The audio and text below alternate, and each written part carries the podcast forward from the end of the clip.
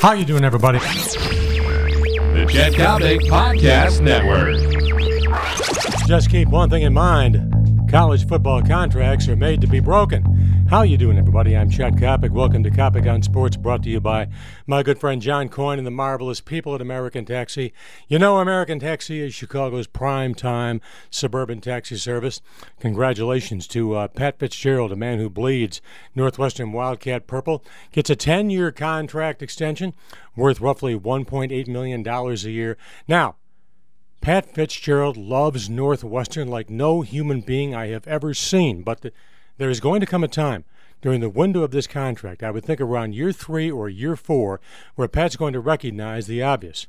While Northwestern has been very competitive under his direction, Northwestern will never play for a national championship.